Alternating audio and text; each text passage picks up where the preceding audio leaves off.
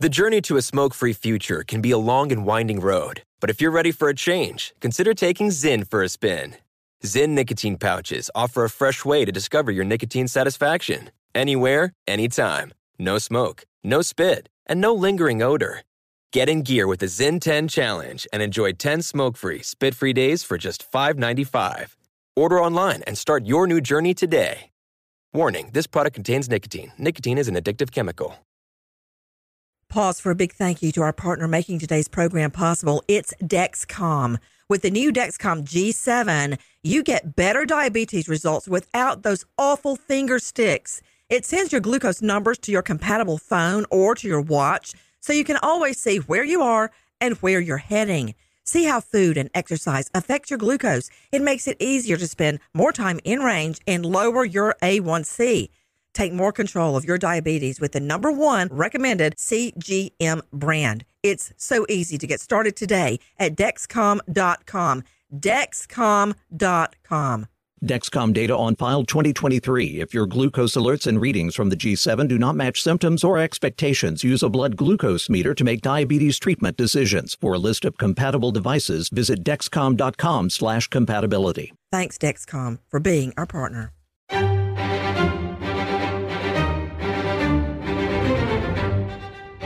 Crime Stories with Nancy Grace.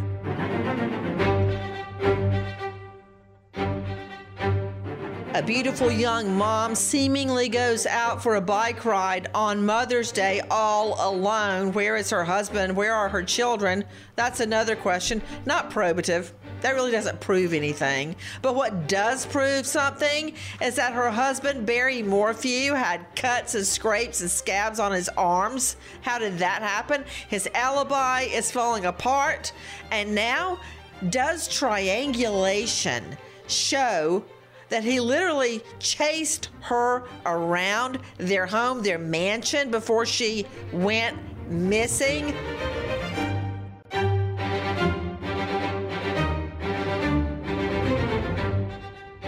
Crime Stories with Nancy Grace.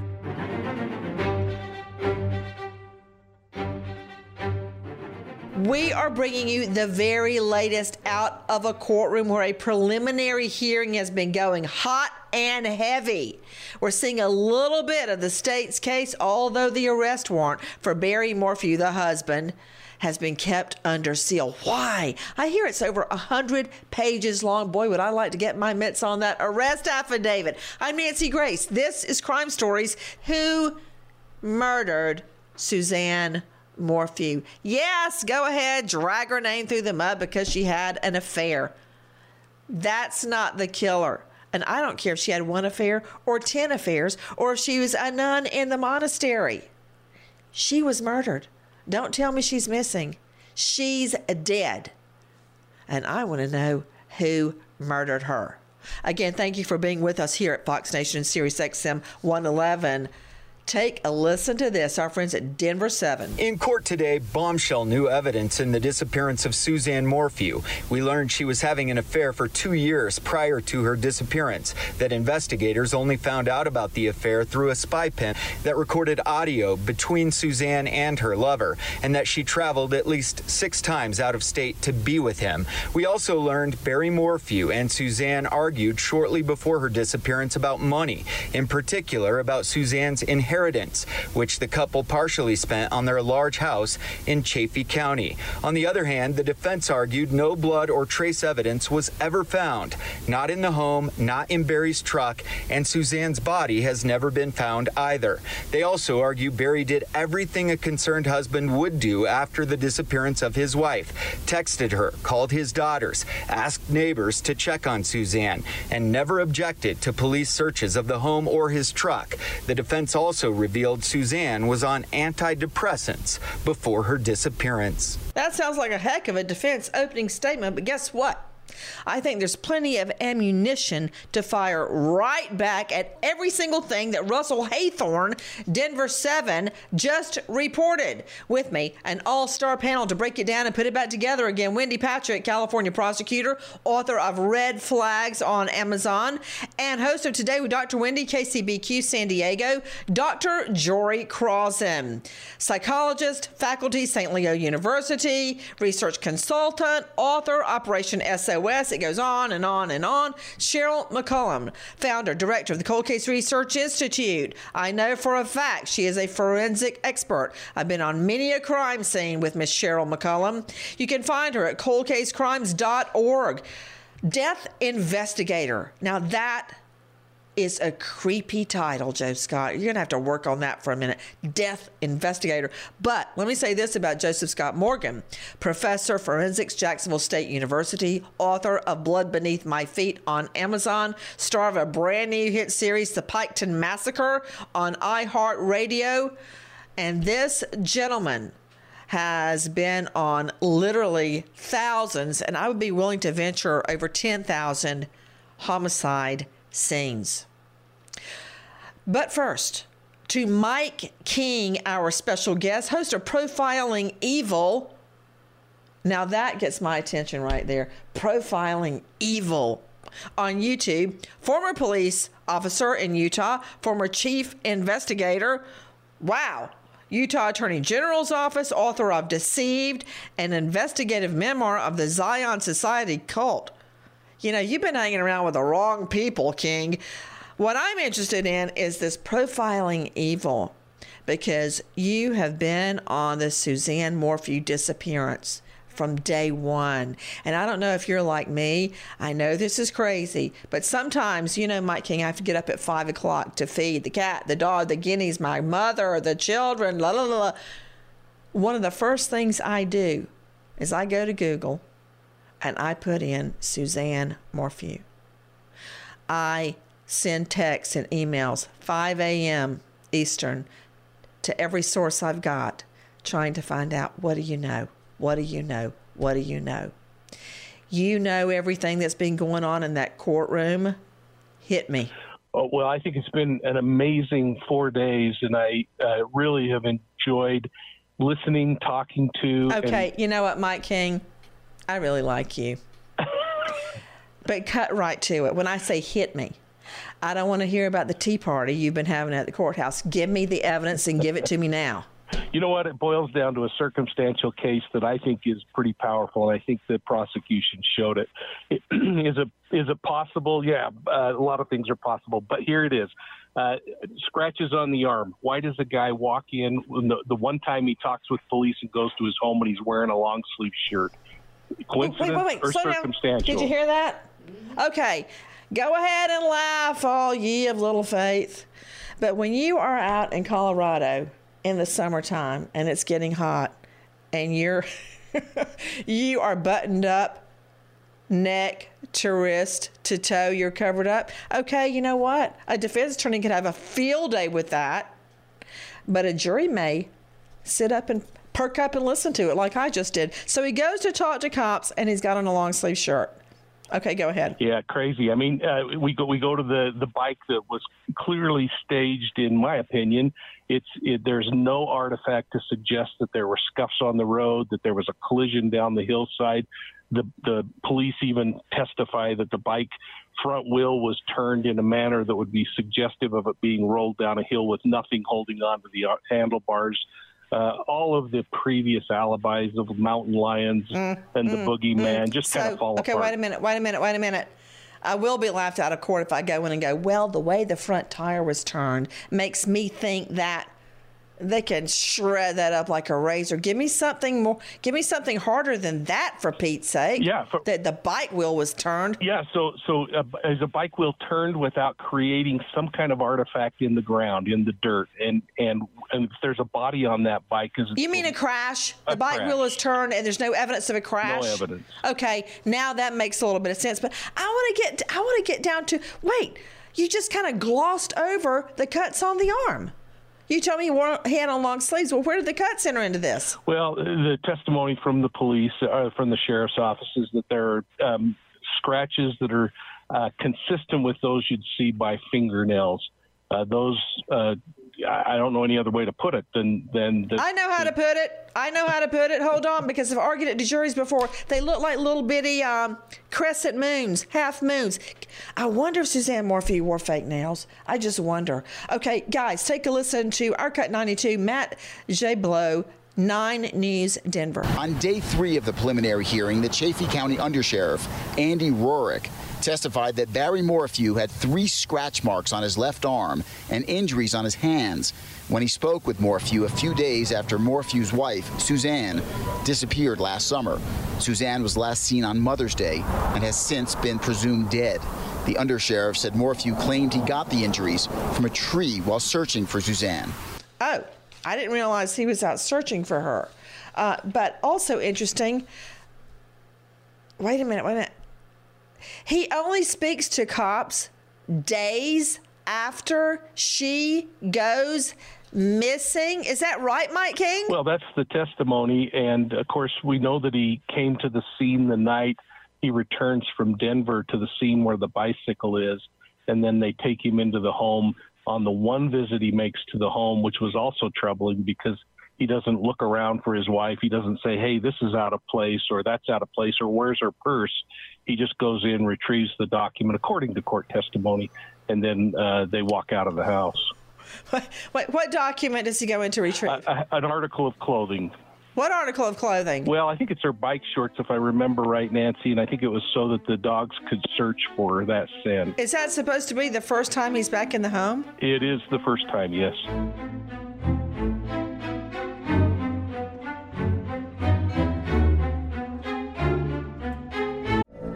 From BBC Radio 4, Britain's biggest paranormal podcast is going on a road trip. I thought in that moment, oh my God, we've summoned something from this board. This is Uncanny USA. He says, Somebody's in the house, and I screamed. Listen to Uncanny USA wherever you get your BBC podcasts, if you dare.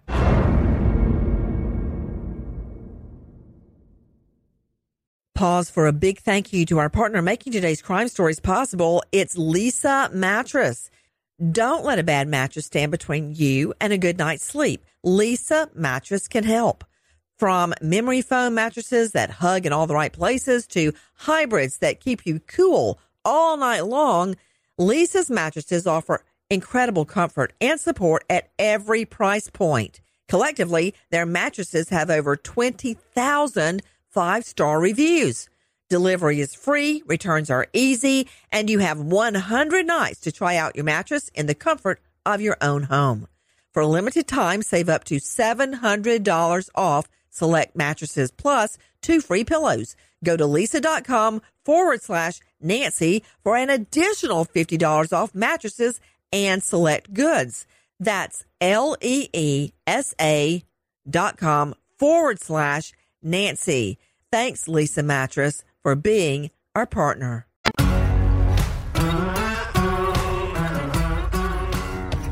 Crime Stories with Nancy Grace.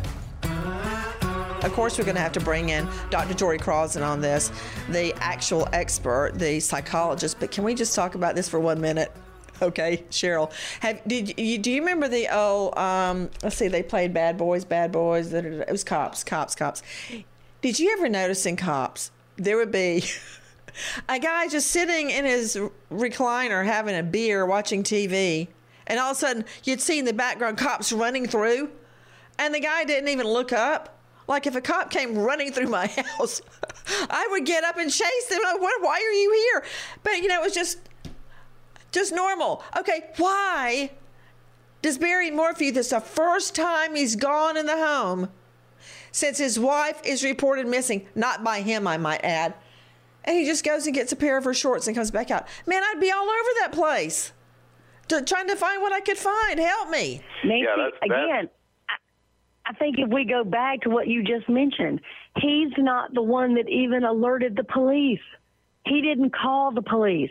He wasn't frantic looking for her. Cheryl, quit saying what I just said. But I think it's Please, I just said that. Say something new. Okay, here's one.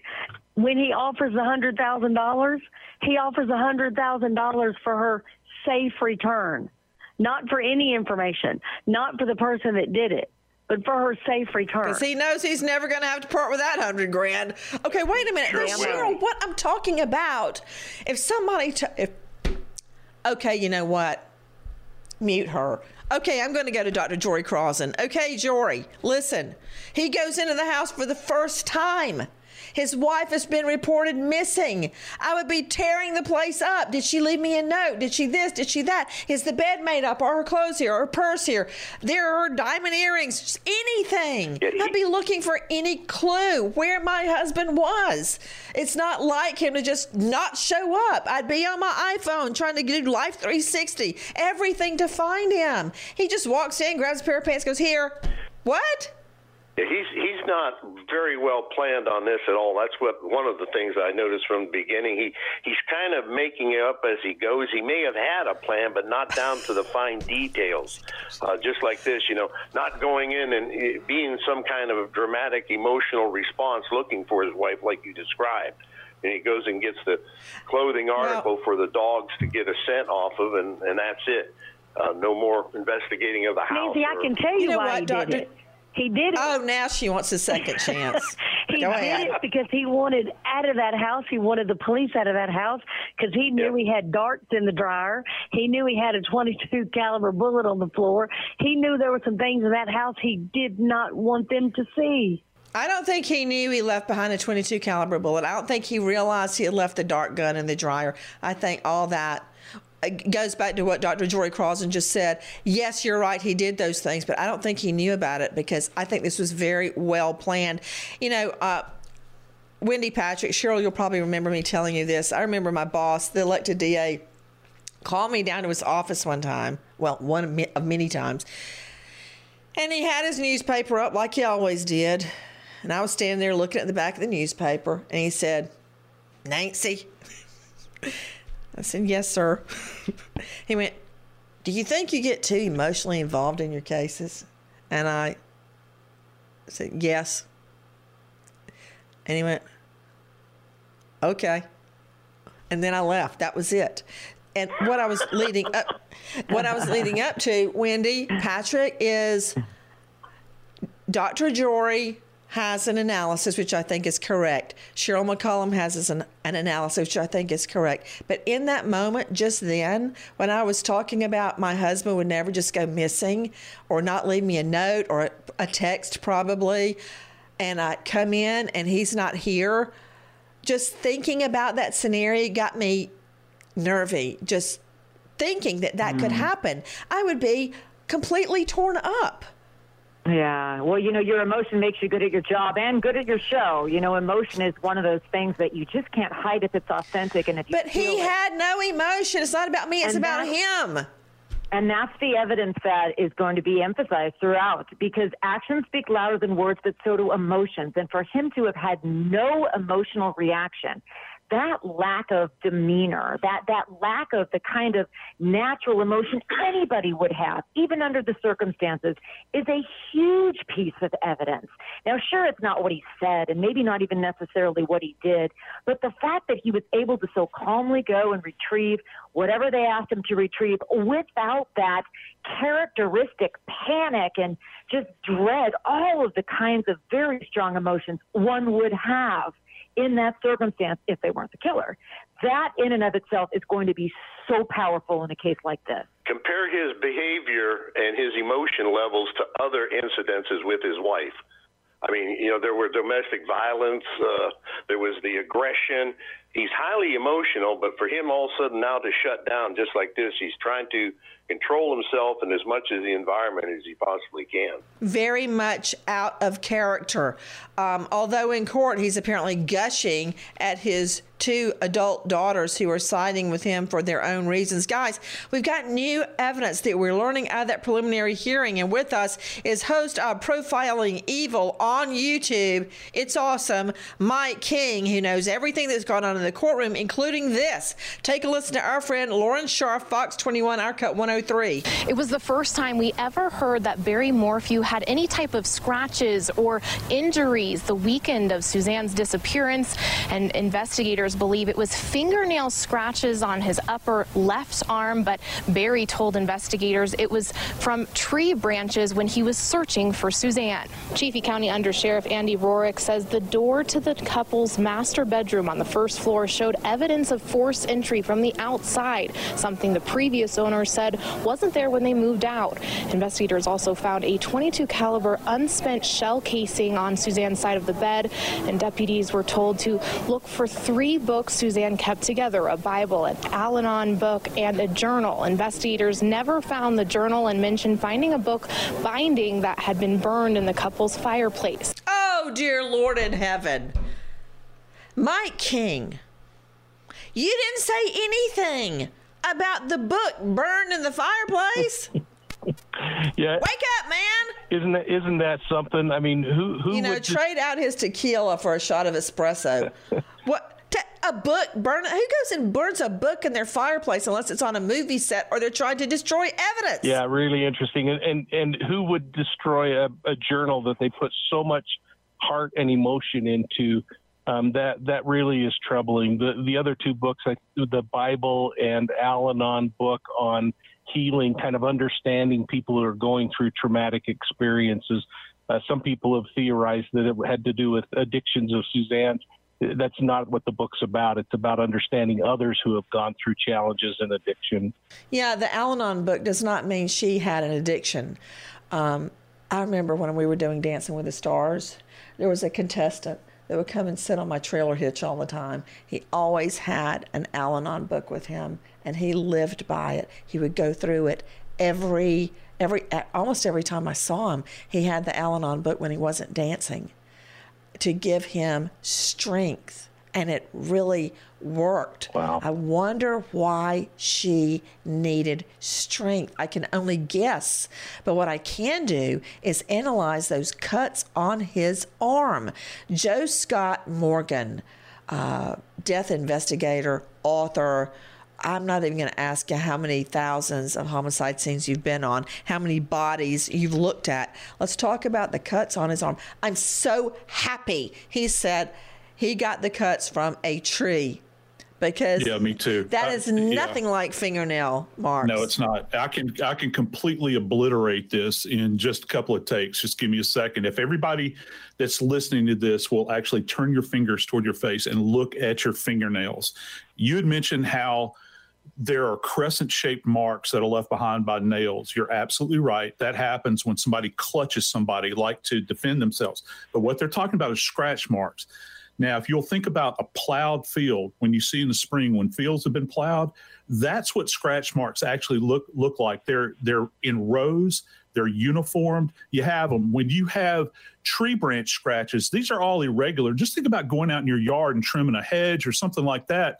The branches are are randomized, not fingernails. Okay, and when she would have scratched him, Nancy, imagine this her nails would have collected all of those skin cells and it would have if you've ever seen old paint that kind of rolls up when people are scraping things that top layer the epidermis literally comes off and it, it embeds beneath the nails. He had to get rid of her body destroy evidence.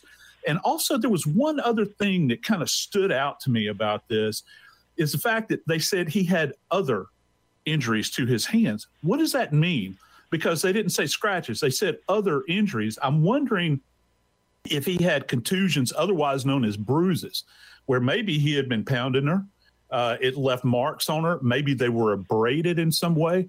You know, there's actually a practice in forensics called antemortem forensic uh, forensic pathology where I've been involved in these cases, Nancy, where we go and actually examine living suspects, living living individuals. Go to the emergency room and you take pictures.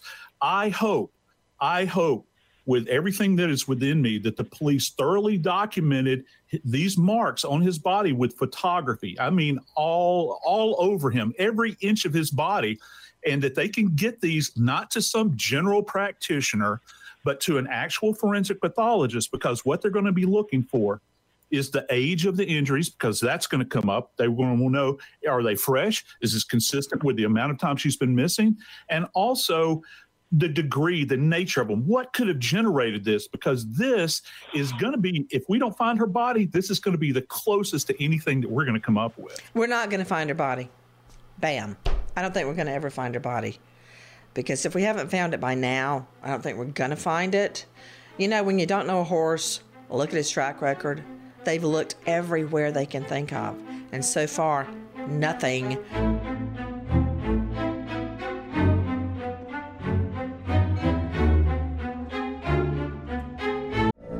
From BBC Radio 4, Britain's biggest paranormal podcast is going on a road trip. I thought in that moment, oh my God, we've summoned something from this board. This is Uncanny USA. He says, Somebody's in the house, and I screamed. Listen to Uncanny USA wherever you get your BBC podcasts, if you dare.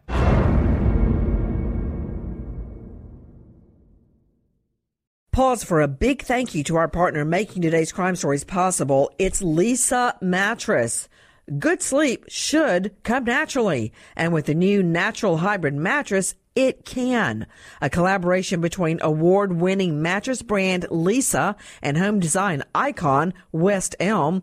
The natural hybrid is the culmination of the two companies' shared values of premium materials, meticulous craftsmanship, and sustainable practices. Made with natural latex, responsibly sourced natural wool, and environmentally safe foams, the natural hybrid elevates your sleep sanctuary and supports a greener tomorrow. Plus, when you purchase the natural hybrid, you're also helping fuel Leesa's work with shelters and those in need.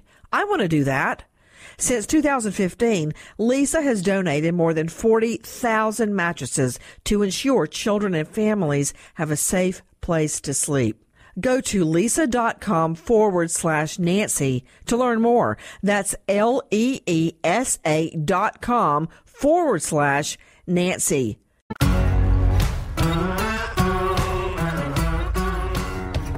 Crime Stories with Nancy Grace. Guys, we're talking about scratches, and, and I stand corrected. Although I think what you and I are saying are not mutually exclusive.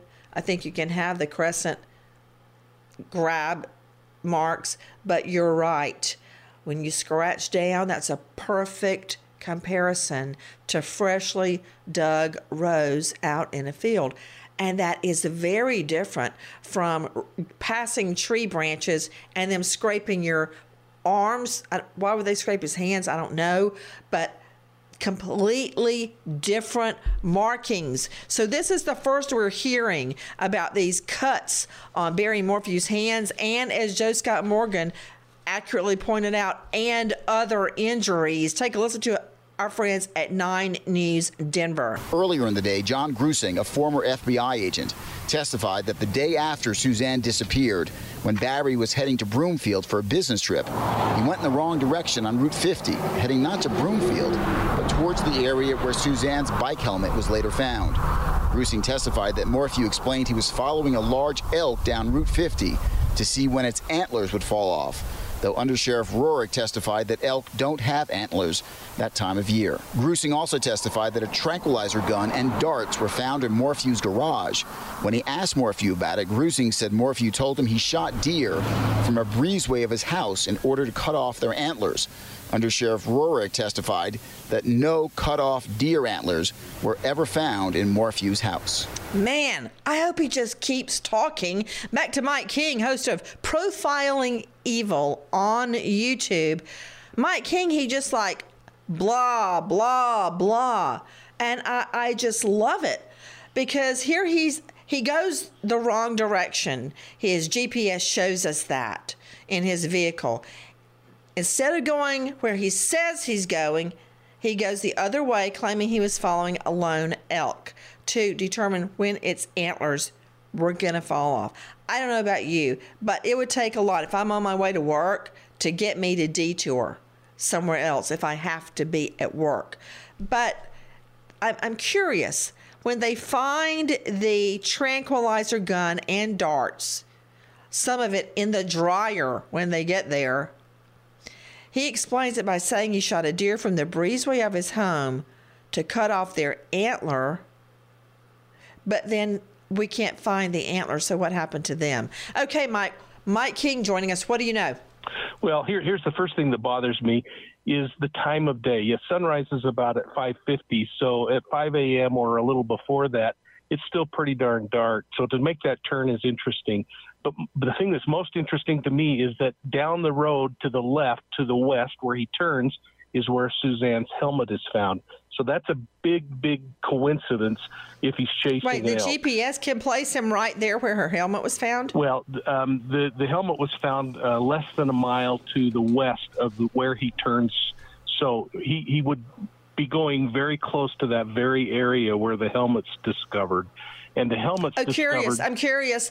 Do we know how long he was there? Time for him to get out of the car and walk to place the helmet and come back? You know what? I don't think he would have to place the helmet, Nancy. It was about 10 yards off the road, so just driving before he makes his U turn to head back, he could toss that out the window, and that's where that would end up lying. It was a turquoise So helmet. So he goes right by where the helmet was. Yeah, and then he turns around and heads back. So the question about whether they're elk or, I guess the elk got away. Oh, it sounds like the elk got away, but the interesting Darn thing elk. is it could still be uh, holding on to antlers. So that that's a possibility in early April, but not a probability. But the bottom line is We never saw the antlers. That's a lie. Well, well, or do we know whether he he uh, found the elk again? Bottom line is, he turns west when he was supposed to turn east. Well, wait, And, no, there's uh, an elk and a deer.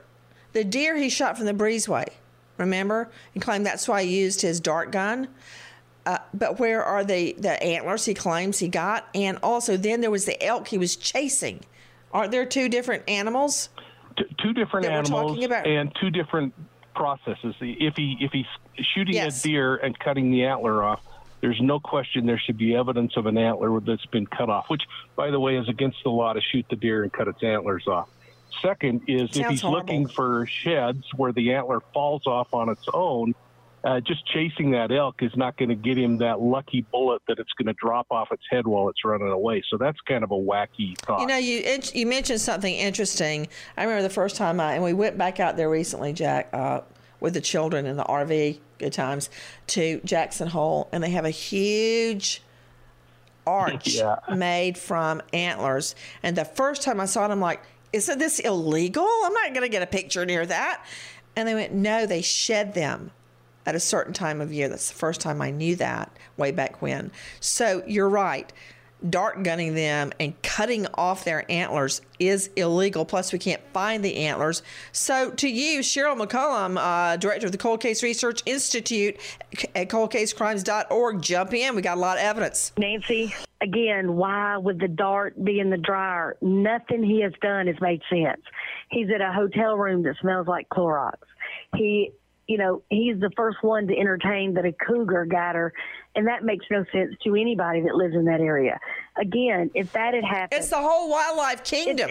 You've got the Exactly. deer, you got the elk, now you got a cougar. The whole wildlife kingdom is conspiring against Barry Morphew. He's deleted text messages. He's he's done all these things, none of it makes any sense. But one thing I want to point out: he knew that his wife was having an affair. When she shows up missing, he does not tell police about the other guy.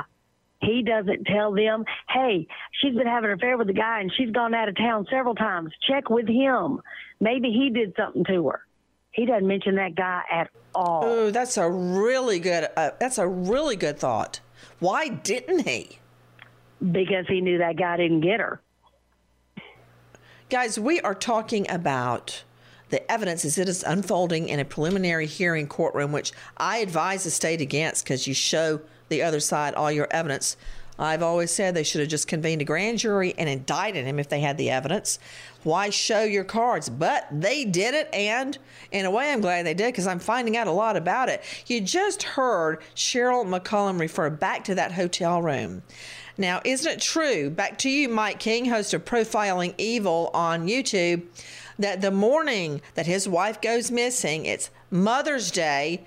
He gets up, according to him, early, early, still dark outside, and leaves for a job that's later been disproven. There wasn't really a job. He was building a retainer wall that he had built before, and it, I guess, had cracks in it or needed to be redone. We now find out he was hastily putting together a crew that morning in the car in his vehicle on the way to the out of town job. But he goes to a hotel. He goes to a hotel. Take a listen to our cut 96 Denver 7. Also in court, attorneys spoke about the inside of Morphew's hotel room the day Suzanne went missing. CBI didn't swab the hotel room for Suzanne's DNA. Morphew uh, employees who were in Broomfield on the day uh, Suzanne was reported missing saw that there was wet towels in the bathroom and an intense chlorine odor. The state suggested because of COVID, the pool wouldn't be open. The defense pointed out the manager of the hotel sent an email stating the room Morphew had stayed in is above the pool and still smelled like chlorine four months later. Wow, it still stunk of chlorine four months later? Um, Joe Scott Morgan, it didn't come from the pool. Now, we know they didn't swab the room for DNA. I doubt pretty seriously he had uh, Suzanne Morphew's body in that hotel room. So I don't know what we've lost from that. Still should have been swabbed. But Joe Scott, why intense chlorine? What would that do? Uh, well, most most people think you know it's bleach. Most people think that it's going to be a successful cleaning agent. Uh, and my suspicion is, my suspicion is, is that he's attempting to clean up blood. I, I don't know. You know, I hear I hear hoofbeats. I think horses most of the time. And so when I hear this, that's what I'm thinking. And you know, the police still, after all that time, I don't know if they've held on to that room, if they've closed it down. It's still possible uh, in many of these cases to go back and use some kind of luminescing agent in there, like Blue Star or Luminol. And you know, when when we're uh, developing, people say, you know, you need to take on your vitamins, take on iron. Uh, uh one of the things that happens is that the luminol it actually interacts with the iron in our hemoglobin. So that gives you an indication. And bleach is not always the answer. You'll leave some of it behind. Now, what it can do it can affect the DNA that's there, but you can get an indication that there was a blood swatch there. So uh, maybe there's a potential they could go back and check that out again. I don't know. I hope that they. I hope. Yeah, it takes can. more than bleach to get rid of DNA. You're going to need something like Yeah, Blue. Swan. I mean, excuse me, Black Swan. Guys, not only that, take a listen to what else we learned in the preliminary hearing. Hearing. Take a listen to Jason Greenhour, Denver Seven. During this preliminary hearing, a retired FBI agent testified that in March of this year, Barry Morphew asked him, Can you give me immunity if I sit and just open my life to you? Barry Morphew is charged with the murder of his wife Suzanne, who went missing on Mother's Day 2020. Now, this is the preliminary hearing to determine if there's enough evidence to move this case to a trial. Now, that FBI agent, Johnny Grusing, said he believed that Barry was trying to make a deal with any information that he had. We also learned today that Barry Morphew immediately told a coworker when his wife went missing that it's got to be a mountain lion or cougar that had killed her. Now, the defense spent time poking holes in prosecution arguments surrounding the cap of a tranquilizer dart that was found in the Morphew home and the hotel room that Barry had stayed in during a work trip that had allegedly smelled of chlorine.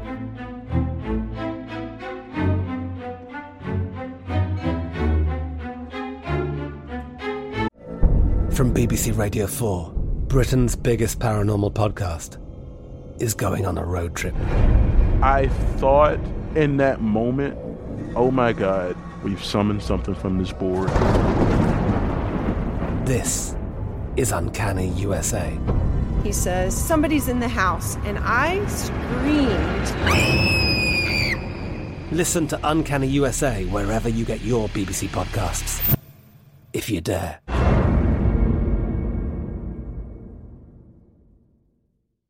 Pause for a big thank you to our partner making today's crime stories possible. It's Leesa Mattress. Don't let a bad mattress stand between you and a good night's sleep. Leesa Mattress can help. From memory foam mattresses that hug in all the right places to hybrids that keep you cool all night long, Leesa's mattresses offer incredible comfort and support at every price point. Collectively, their mattresses have over 20,000 five star reviews.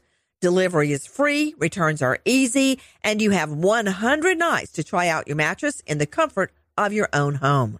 For a limited time, save up to $700 off select mattresses plus two free pillows. Go to leesa.com forward slash Nancy for an additional $50 off mattresses and select goods. That's L E E S A dot com forward slash Nancy. Thanks, Leesa Mattress, for being our partner.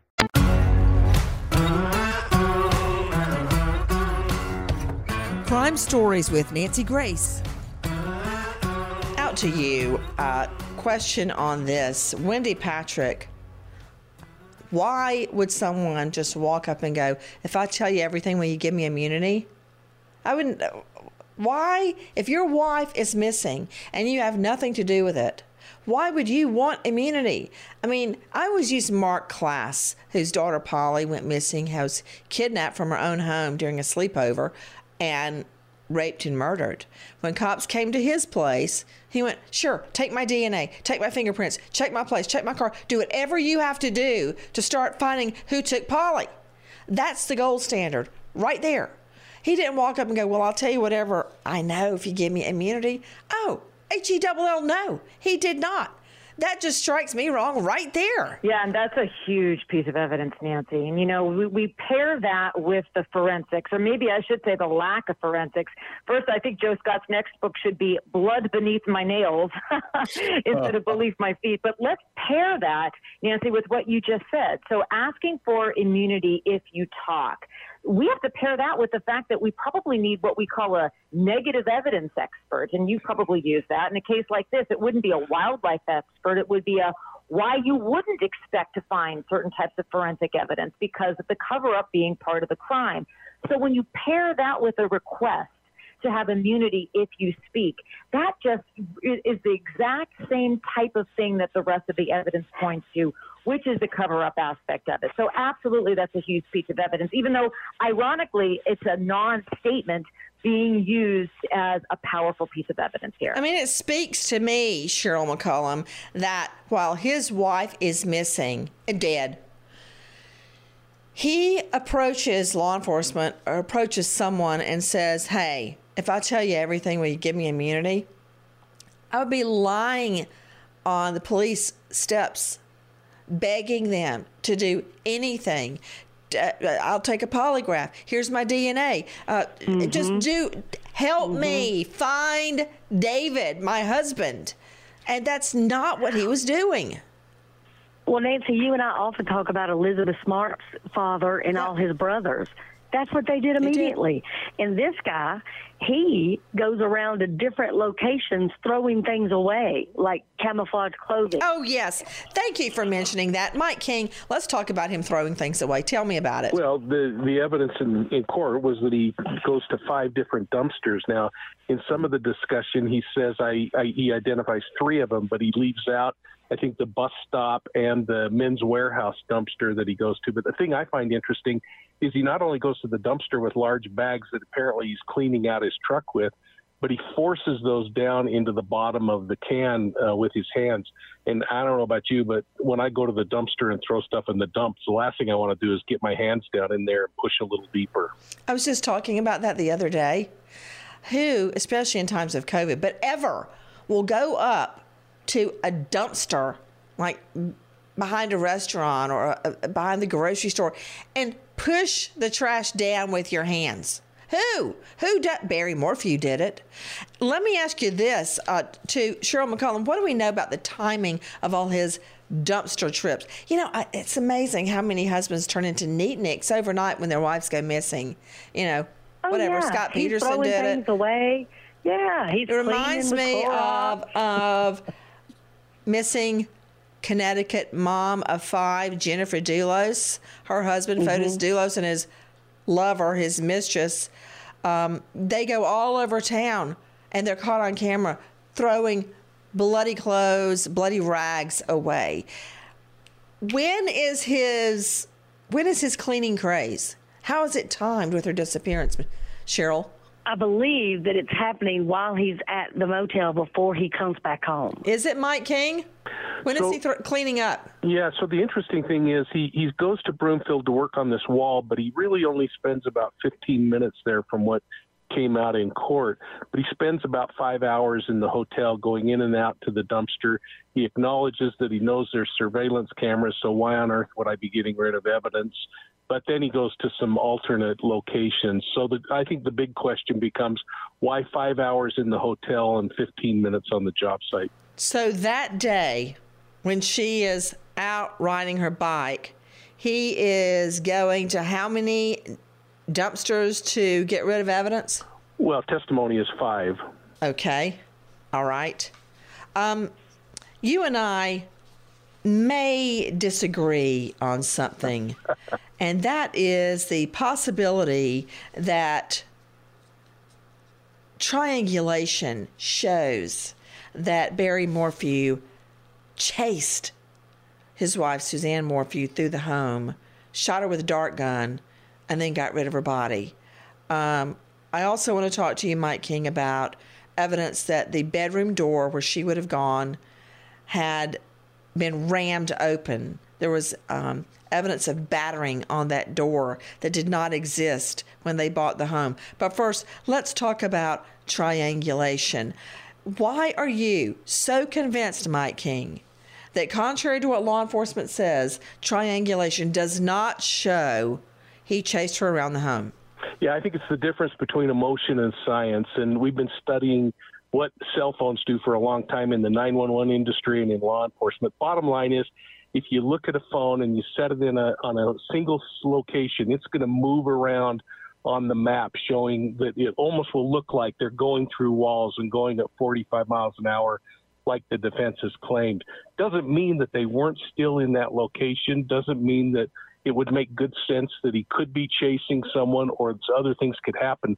But the science is is hard to refute, and that is that there's drift, especially if the device, the phone, is using triangulation off of three different cell towers to determine where it is. We know that this area of the state has poor cellular reception. They talk about it over and again in this case. So that's going to add to the problem. It improves if the home has Wi Fi and the device is also using Wi Fi. Then it gets a lot tighter and it gets a lot more accurate. But the science is pretty hard to refute. It's going to move if it's up based on triangulation. What if the home did have Wi Fi? Would that change your opinion? It'll, it'll get tighter. It could get down to maybe 10 meters or, you know, 20, 30 feet. Um, in some cases, it can get really pretty darn accurate. When I look at mine on my home, it shows my office in the northeast corner of my home all the time. But if I leave the phone sitting there and I turn off Wi Fi, it starts bouncing like crazy and goes up to four or 500 yards away. So you're saying we cannot depend on triangulation, in your opinion, to show she was being chased in the home? No, it's just one more piece of the puzzle, though, and so you got to look at the fact that there's there's impact on the door. Is that accurate? The the dart gun is the dart gun actually working? And we've never heard any testimony that someone went out and test fired that darn thing.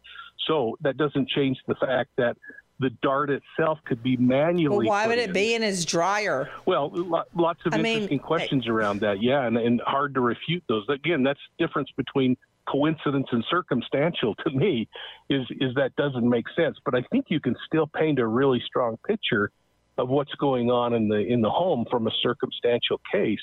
But um, wife or that uh, cellular movement alone should not be evidence alone. Weigh in, Joe Scott Morgan. What do you think of the evidence as we are presenting it today? Well, you know, I think that uh, a lot of it is e- evidence of exclusion uh, to a great degree. I don't know how how tightly, of course, Mike would be able to speak to the cellular uh, information a bit better than I. But uh, one thing I'd like to kind of address and, and take a step back on is this idea of this this fabricated story he's put forth relative to the big cat attack. Uh, you know, uh, her riding down the road on her bicycle, and then all of a sudden a big cat attacks her. Uh, I have personally not worked these kinds of cases, but I do have friends out west. Uh, one forensic odontologist, a bite mark expert in particular, that has worked several. And cats don't attack like this. Uh, they generally way up on ledges and they wait for their prey to pass. And one of the things that happens, Nancy, and I've seen the crime scene images from these, and they are just absolutely horrible. They attack and they grab the victim by the back of the neck and they kind of sling them around until they break the neck and then they drag them back to a lair where where they'll actually keep them and eat on the body. I'm sorry to have to say that, but that's what it does. It leaves behind a specific trail of not just blood, but you have drag marks that are associated with this. Her her scent would have been all over that place. So I think that this story that he's put forth relative to this can completely be discounted. And there are people out west that track these cats, and it would be not you you could you could easily pick up the phone and call one of these people and ask them for their expert opinion about this and they're going to come up with zilch because you know why? It didn't happen. Yeah, and I want to just I want to pile on if I can, Nancy. Um, Jump in. I live in in a mountain lion territory, and this is exactly right. It would look like they walked into a propeller if a mountain lion Yeah. took that person down, and there would be so many artifacts on the ground. Including a cat is not going to pick up a 120 pound individual and drag them and not leave drag marks. And a mountain lion is only going to go about 100 yards maximum, usually downhill, to, to hide and bury that cache so that they can go back. So uh, all of that is just hogwash. We brought on the Mountain Lion Foundation folks to just kind of reaffirm it. And boy, I'm 100% behind you on that comment. Cheryl McCollum, wrap it up. Nancy, priorities. When somebody goes missing or a loved one dies, people prioritize what is the most important thing in their life. And they start saying, you know, I'm going to spend more time with the kids, I'm going to spend less time at work.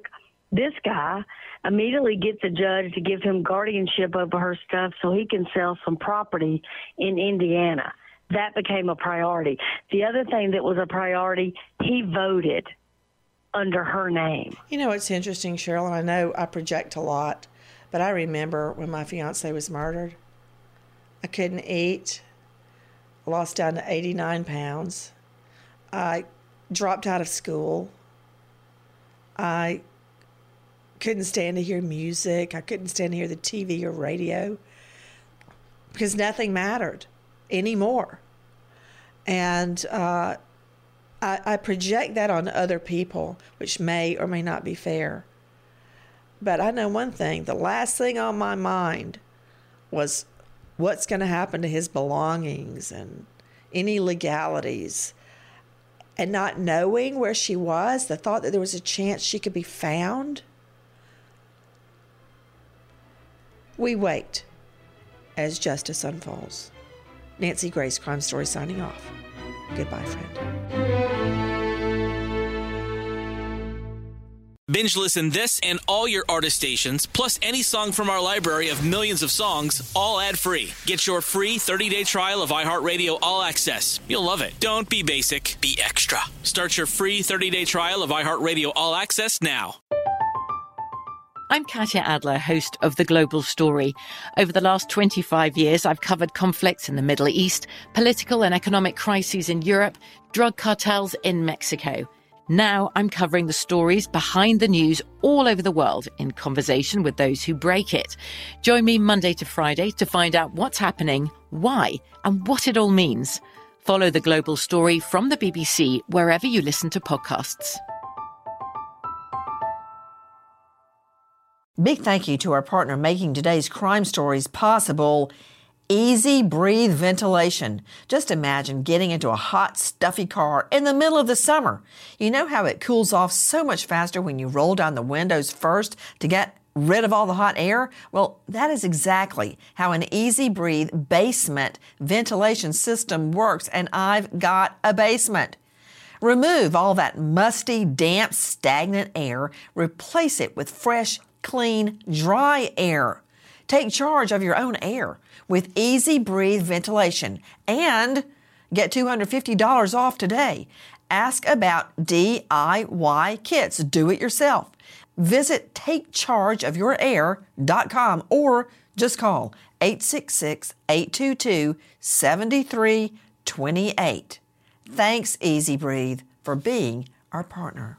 Pause for a big thank you to our partner making today's program possible. It's Dexcom. With the new Dexcom G7, you get better diabetes results without those awful finger sticks. It sends your glucose numbers to your compatible phone or to your watch so you can always see where you are and where you're heading. See how food and exercise affect your glucose. It makes it easier to spend more time in range and lower your A1C. Take more control of your diabetes with the number one recommended CGM brand. It's so easy to get started today at Dexcom.com. Dexcom.com. Dexcom data on file 2023. If your glucose alerts and readings from the G7 do not match symptoms or expectations, use a blood glucose meter to make diabetes treatment decisions. For a list of compatible devices, visit dexcom.com/compatibility. Thanks Dexcom for being our partner.